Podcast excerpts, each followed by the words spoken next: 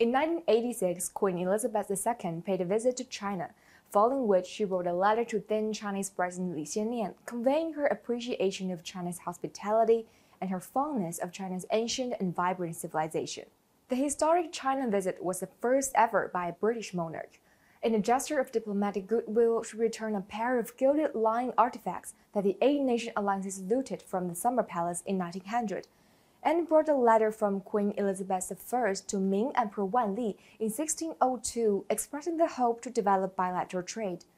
Unfortunately, the letter never made it into the emperor's hands due to the untimely death of the messenger. In retrospect, we can say that this hope has been fulfilled. During her 70 year reign, Queen Elizabeth II maintained close ties with China. Generations of Chinese leaders, including Deng Xiaoping, Jiang Zemin, Hu Jintao and Xi Jinping have all had friendly exchanges with the Queen, with even some amusing anecdotes to be told. Knowing that the Queen was sensitive to certain smells, Deng Xiaoping, a heavy smoker himself, did not light a single cigarette during his hours long meeting with her. The Queen wrote a letter to thank Deng's thoughtful gesture.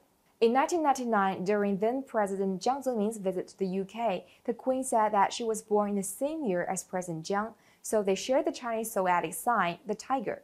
Queen Elizabeth II was also greatly fond of Chinese culture.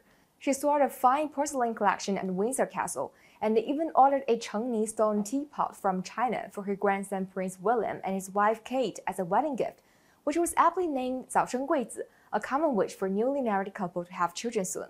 Why is Queen Elizabeth II remembered by the Chinese people?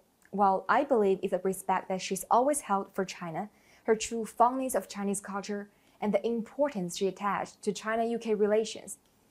Queen Elizabeth II had devoted decades of her life to building a bridge that links our two nations. President Xi once said Queen Elizabeth II has long been caring about and supporting China UK friendship and is a witness to and promoter of the development of bilateral ties. Looking back on her life, it strikes me that Queen Elizabeth II had gone through the trials and tribulations of a changing world. She grew up during the World War II, acceded to the throne amid the Cold War, and passed away in this COVID era. She had lived through times of war and times of peace and witnessed many significant moments that reshaped the international landscape. Her whole life is part of human history. To us, Queen Elizabeth II has become a symbol of friendship, kindness, and stability.